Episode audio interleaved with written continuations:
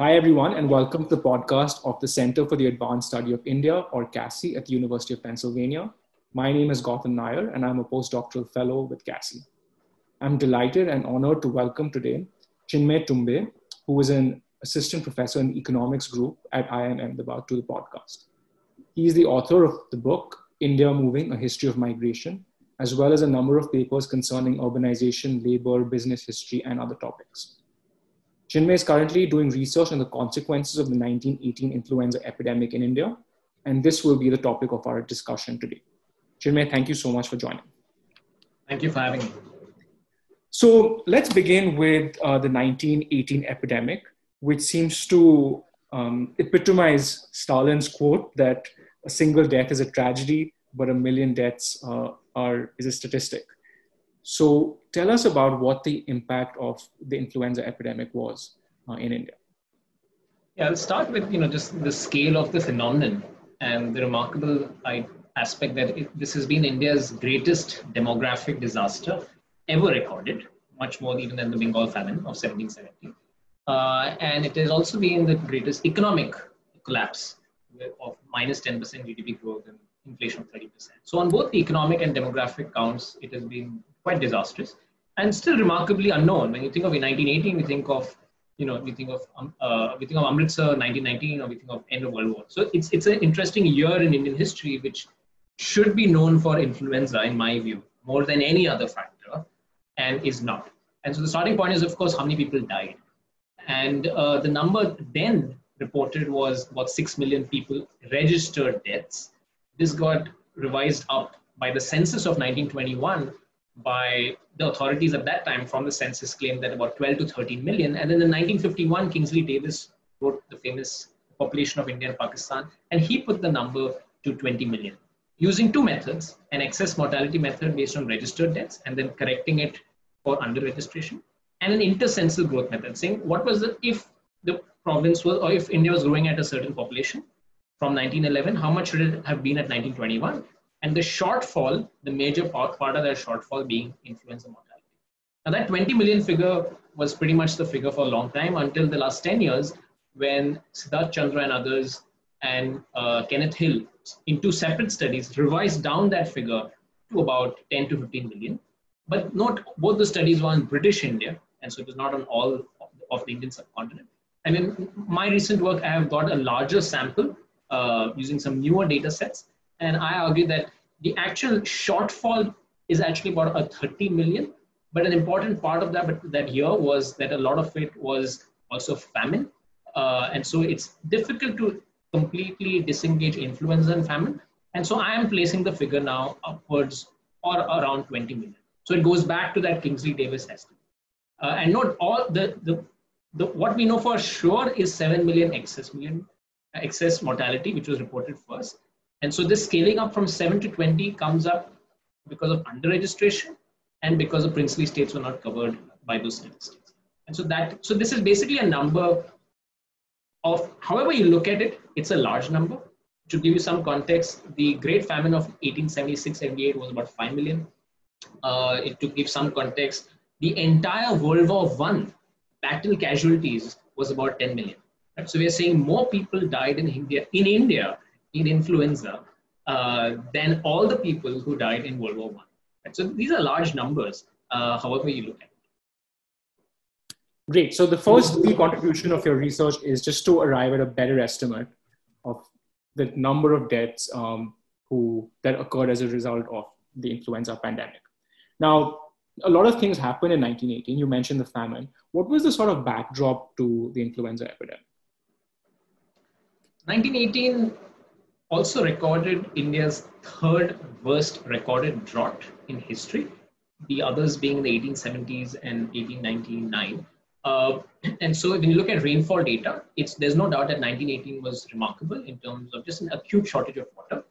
Uh, but it also came along the back of a year with, which registered India's highest amount of rainfall. So nineteen seventeen was a year in Indian history so far of the year of the highest rainfall, which led to certain malarial epidemics and so on. And then nineteen eighteen, you had a year of acute uh, water shortage. So that's the climatic sort of background. Uh, the e- economic background is for business and industry, the war, the war, First World War was fantastic. They made a lot of profits. And so Indian business really started booming. And the Industrial Commission of nineteen fourteen, for the first time, gave protection to Indian industries. So this really started off Indian industry in a major way. Uh, and the sort of wider context, of course, World War One, in that uh, there were tremendous supply disruptions throughout the world. And a lot of the railways in India was being used for transporting soldiers, for transporting goods for the war. And one of the things I'm finding is that a lot of that transport, transport network diversion seems to have constrained the supply of food grains, which is very important for food security in India. Because by then, a lot of people were purchasing food grains from the market rather than sort of uh, uh, making it. Either ways, they were hit. A drought meant that they had little output on their own lands, and extremely high rice price inflation in particular, the highest inflation of rice recorded between nineteen forty and going back to eighteen sixties uh, was in nineteen eighteen nineteen. So this was remarkable year on the climatic front, on the global front in terms of war, uh, on the economic front. And then the previous year itself had had certain plague outbreaks and malarial outbreaks. Uh, and so as the sanitary commissioner of that time said, and then came influenza, uh, which I think really remark, you know, uh, poignantly points out to uh, the fact that one was going into the crisis with a lot of problems. And this may have explained in part why India was among the worst hit countries, if not the worst hit countries um, in this epidemic, correct? Absolutely. It's the, it's the worst hit major country. The only con country, so to speak, is Western Samoa, which is, you know, a small island. But apart from that, the countries which are hit were, you know, Iran, Indonesia, Philippines, most of them in Asia. I mean, U S saw about half a million deaths. Europe was affected. Africa was affected. All, all the, the whole world was affected. But it was really Asia where it really hit hard, and it really hit, uh, you know, India the hardest. Uh, and there is no doubt in my mind that it was the unique climatic considerations of that year which sort of aggravated this situation uh, to, to a very large extent. And this was also sort of at the end of the first great globalization that we know, correct? Now, where did the epidemic start? How did it start in India, and how did it spread? The remarkable thing about the nineteen eighteen influenza virus is its virulence rate was very high. Mm. Just to give an example, uh, it the second wave, that is the first wave was, you know, between roughly June and August. Second wave started really in September. Virtually the whole world within the two or three months, you know, had it to some extent. Uh, in India, we say the seeding really happened in Bombay, both in June as well as in September. The most logical explanation seems to be of returning troops from World War One, because uh, it was very rife in Europe uh, going into September. And so these troops came back, and then they sort of went around India and they sort of spread the disease. But not just the, the fact that it reached remote tribal heartlands of India uh, tells you this exceptional virus. There's no doubt, there's a paper by Chandra uh, and others which shows that the railways matter, the, even the road networks matter. So it started from Mumbai or Bombay then and went out, but the mortality extent was very, very high in West, Central and North India, very low in Eastern India, barely touched Assam, uh, and very low in the extreme South. So East and South was spared, uh, whereas Central, West and North were the highest. In a very famous paper, nineteen eighty-six, uh, Ian Mill had shown that the mortality rates varied, but it's quite likely that a lot more people were infected everywhere. And he, you know, he, he looked at uh, data in the jails, uh, and he showed that uh, basically people who were admitted to hospitals, that rate was fairly common across India. But the guys who actually died, that rate was much higher in Central, West, and North India. And so he had this famous temperature argument, that is, it was colder because a lot of these guys from influenza died from pneumonia. That is, it broke down the uh, sort of uh, system, uh, respiratory system, and the, uh, they eventually died of pneumonia.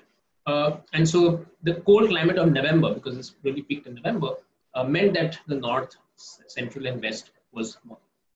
Now, other work is showing, you know, more variables, but I'm arguing that actually these districts in the North, in the Central, in the West, they were also the most hit by rice price inflation, or more broadly food grain inflation. The South and the East did not see that. So in the competing variables list, I would assert food grain inflation as the fundamental factor, which kept a lot of people undernourished, on which influenza then interacted. And one of the fascinating facts of your research is that it has some contemporary resonances, so which we'll get to perhaps later, which is that the southern states which have performed better today in terms of checking the current COVID epidemic seem to have perhaps done even better, even in, in nineteen eighteen. Um, now, tell, tell me about the economic impact. So, of course, there's a huge number of deaths, which interestingly actually concentrated among the young. Is that correct? Yeah, working age, twenty to forty, especially twenty to thirty. Yeah. Yeah. So what was the economic impact? So you mentioned that this took place in the backdrop of a famine and increasing rice price inflation, and perhaps the collapse of international demand as a consequence of the end of the First World War. Um, but this also had its own independent impact on India's economy. Yeah, very simply put, people were just so sick.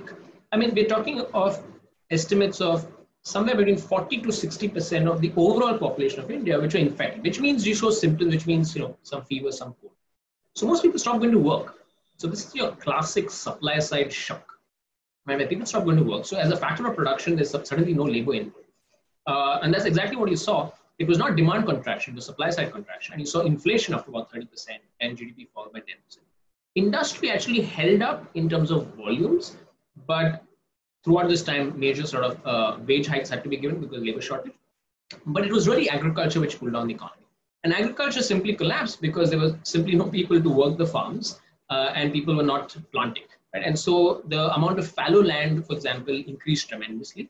And so, you know, the actual cropped area fell by, if I'm not mistaken, something like twenty to thirty percent.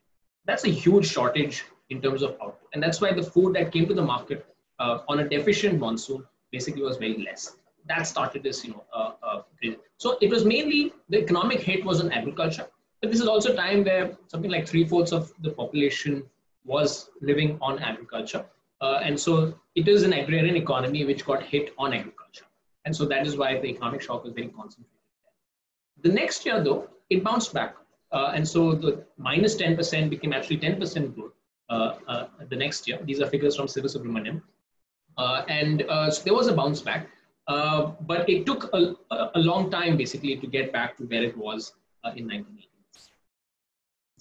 Okay, so basically there was a There was a single year shock of, or decline in output of about ten percent, and then it recovered the following year, and then to some extent, uh, quite rapidly. Uh, but then a longer term catch up to its original level took a little while longer. Now, what was the government and private response to the influenza epidemic? Yeah, so the government uh, response was virtually neglig- negligible in the sense there were some guidelines as to what to be done. The operative word throughout the literature of that time was ventilation. They said, keep your windows open. This is again, this airborne theory of, you know, uh, disease transmission. Uh, they did specify schools, all major places, schools uh, were shut down, uh, festivals were shut down. So all the stuff that we're seeing now, what we, it's not called a lockdown because economic activities continued. But in terms of places of high density, this had a huge sort of uh, uh, uh, history in terms of cholera plague, which was already sort of raging at that time. And so there was certain standard operating procedure, which they kind of uh, followed. But the medical establishment itself was shortchanged because a lot of the key people in the medical establishment had themselves were serving, or they, they was themselves serving in the war. So they were outside India actually at the time of, of this pandemic. And this was noted by the sanitary commissioner of, of that time. Uh, in terms of vaccination, which was a classic sort of uh, antidote for plague and so on.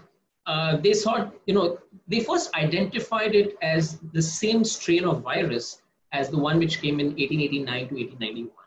And that was called the Pfeiffer's bacillus. So they thought it was actually bacteria. It was not, it was virus. What's really remarkable of this virus was that it was lethal. And people actually never figured out really what it was until the end of the twentieth century. So there's really no way anybody in nineteen eighteen, all you could do. The literature today says that people who survived this, how could you survive this? With basically some good nourishment and nursing throughout the period. And that is why one cross-country study shows that richer countries basically had much lower mortality rates than poorer countries. So better health, better health capacity definitely matters. Uh, and I think there's some evidence, suggestive evidence within India as well, that South India, which had a much better health system than uh, other parts of India, did potentially escape uh, some of this uh, because of that. But this is again very tentative. Okay, great. And what were the long-term, wait, before we continue actually, what was the private response? You mentioned in, in our earlier discussion that there was a considerable upsurge of private charity, um, and private works towards yeah. curbing massive. India. Whether you see Hyderabad, whether you see Mysore, the princely states, whether you see the British ruled places like Bombay Presidency, Madras, there was a complete outpouring because this affected everyone, right? And so there's a complete outpouring of people, paradoxically, on the streets, in the sense, ideally, in, in our world of social distancing, nobody should be on the streets. But, you know, this is a time when people thought we should do something. And the government cannot do anything or is not visible. And so we have to come on the streets and serve ourselves. There's tons of tons of organizations which I found in the literature, you know, uh, uh, which, which, which serve people across India. Uh, to the point where the sanitary commissioner sarcastically mentioned that, you know, uh, at no point of time in history have, have Indians really helped each other uh, than during influenza. Uh, and so the, even the, public, the colonial officials had to sort of admit in a way that things could have been much worse if, you know, if these guys had not stepped in. And their, their line was, we are doing the best we can given the constraints, uh, but there's really, you know, this is something beyond us. And that's what clearly they said by February, that, you know, they kind of put up their hands and said, we really don't know what's happening. Uh, luckily, it just so happened that this virus peaked in November and then sort of, you know, just disappeared. So this is a lot of bad luck and then a lot of good luck in the sense, you know, it did, if it had stayed on for like, you know, a, a few more months, this could have been like the Black Death, you know, which, which wiped out something like a third of the European population or something. So it could have been as lethal. So in a way, also got lucky. A, a lot of it, I think, was just on chance. Uh, Uh, about this particular year. Did the princely states do a better job than the directly ruled provinces under British rule? I think it must be different from state to state, but my sense is on aggregate, princely states did worse.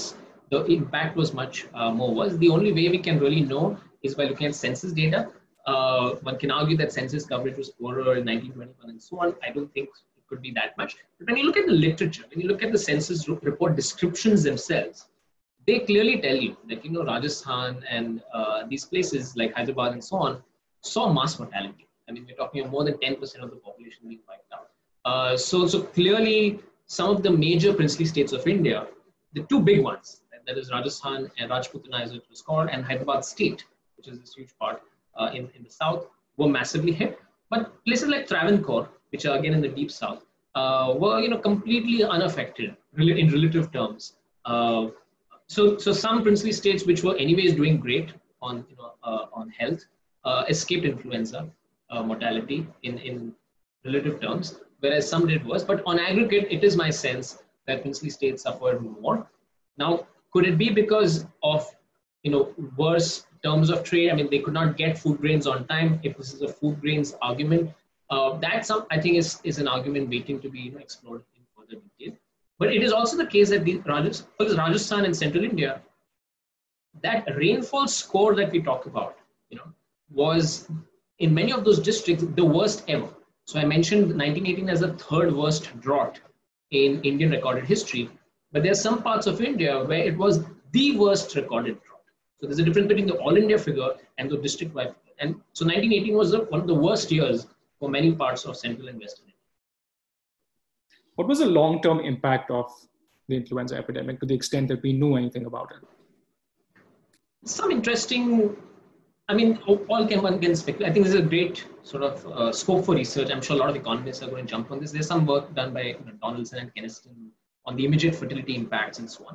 The immediate impact, we know, this fertility was clamped down tremendously for a few years and then it started increasing also. Uh, my sense is that it fundamentally changed capital-labor relations.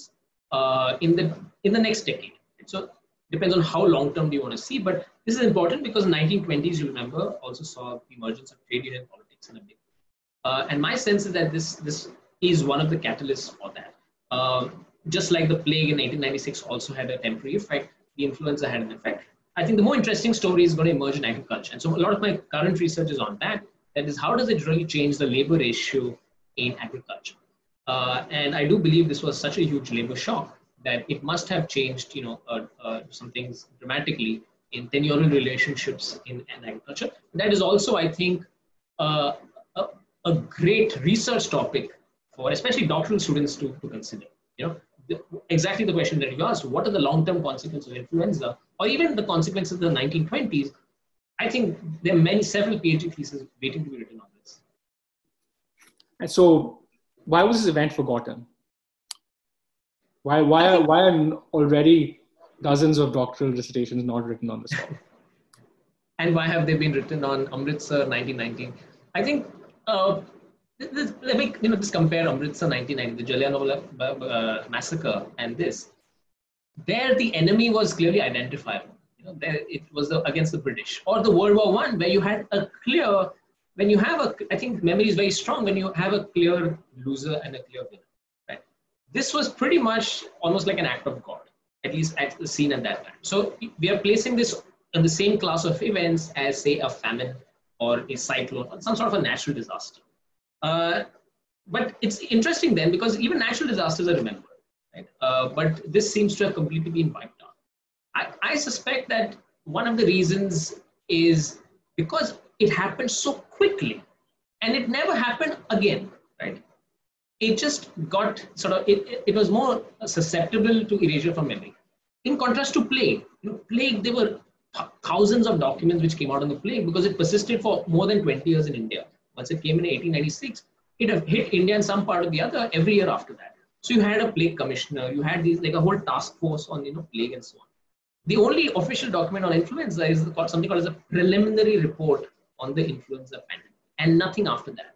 And you know Norman White, who authored that report, went on to become a leading health official for the League of Nations, and you know that particular unit that uh, he was heading uh, was the sort of uh, predecessor of the World Health Organization.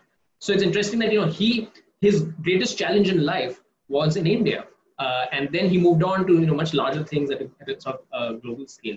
Uh, so, but but he remembered, you know, in, in in his farewell speech in the nineteen fifties, he clearly meant he devotes a large part of the speech to the influenza in India because it clearly shook him. It was a momental. I mean, he was the leading health officer of the time, and on his watch, he claimed six million deaths. You know, we are seeing now twenty million, but but that's a, it's a huge nightmare to live in. The memory was also alive for a few generations. You know. Uh, and so, uh, as you know, I'm showing, there were articles, for example, in nineteen fifty-eight, when the next influenza scare came and Hong Kong was devastated uh, by this particular uh, uh, pandemic. Uh, and there was this particular letter to the editor in a newspaper which said, we should take immediate precautions because remember nineteen eighteen. Right? But that generation eventually died out. Uh, and because we don't have a single book on the influenza in India. I mean, you know, can you imagine not having a book on uh, a Holocaust or, you know, the, or the Bengal famine has many books, or, you know, uh, the eighteen seventy-six seventy-eight famine has many books, not a single book on the influenza. So, so it is, uh, it is of course, something uh, waiting for many, much more research uh, to happen. I think there are less than ten research papers on this particular topic. Uh, uh, the, and the huge literature, the scholarly, the, the scholarship on influenza, uh, so let, let me rephrase that, the scholarship on the medical history of India, which is you know where people would start seeing epidemics and so on, somehow has stopped at nineteen fourteen, right? And uh, so they've covered all the other stuff. You know, they've covered cholera. There are books on cholera in India. There are many books on plague in India, uh, but this nineteen eighteen is like this blind spot. Uh, so, so it's it's remarkable how it slipped through the cracks. But yet, it has many contemporary resonances and lessons, perhaps. What might some of these be? I think the most obvious one is whether to lock down or not. That's the most important public policy question which governments across the world has faced over the last uh, five months. Uh, and, you know, I mean, now there are thousands of views on this. Everyone has their own opinion. Uh, but if you looked at the influenza pandemic, it's very clear that, you know, uh, if you had a very strict lockdown like what India did, probably much of that mortality could have been. So there is an argument for a lockdown in that sense.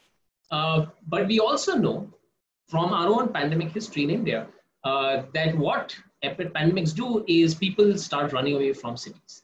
This is, this is the, the most stylized fact of pandemics in Indian history, right? Which means that if you announce a lockdown, you better have a policy or a plan to support these guys in the cities because their intention is to return. And that actually links to, you know, the migration question. That is the, the very precarious nature of migration in India to cities, the circular nature of migration in India to cities. So this argument that, you know, let us lock up our cities so that we don't spread the pandemic to rural areas. On the one hand, it is laudable because you're trying to, you know, uh, save, uh, contain the virus in a particular place. But at the same time, you have to realize that you have to have a plan to support these migrant workers. So I think India did make a big mistake when it announced a strict lockdown without having any plan for the migrant workers. Right? And in the event, most people at that point, including me, were saying that, you know, we should give a one week's notice for them to go back, because at that time the virus rates were not noticeably high. We knew how the virus was coming from outside. And so there was a time period. Uh, in the event, after two months, the Indian government has actually now told them to go back. At a time when infection rates are much higher, and at a time when we need the economic recovery, the migrants are going back. So as a public policy decision, I think, you know, what the influenza tells us is, yes, transport networks will take the disease. Uh, and so you have to take a call on when you want to do the lockdown. But the other lessons from pandemic history is the migration question. That is, you better take migrants into account in your policy or design. And I think that was completely missed out. It was not there in the speeches, and, you know, uh, it, there was really nothing in there for the migrant workers of India in, in twenty twenty. And so not surprisingly, we have got two crises in India. We've got the COVID crisis, and then we have the migration crisis, uh, which I think, you know, some, some learnings from past pandemics could have alleviated. Chinmay Tumbe, thank you so much for a terrific and insightful presentation and podcast. And we look forward to reading the article and maybe book uh, in the months uh, to come. Thank you.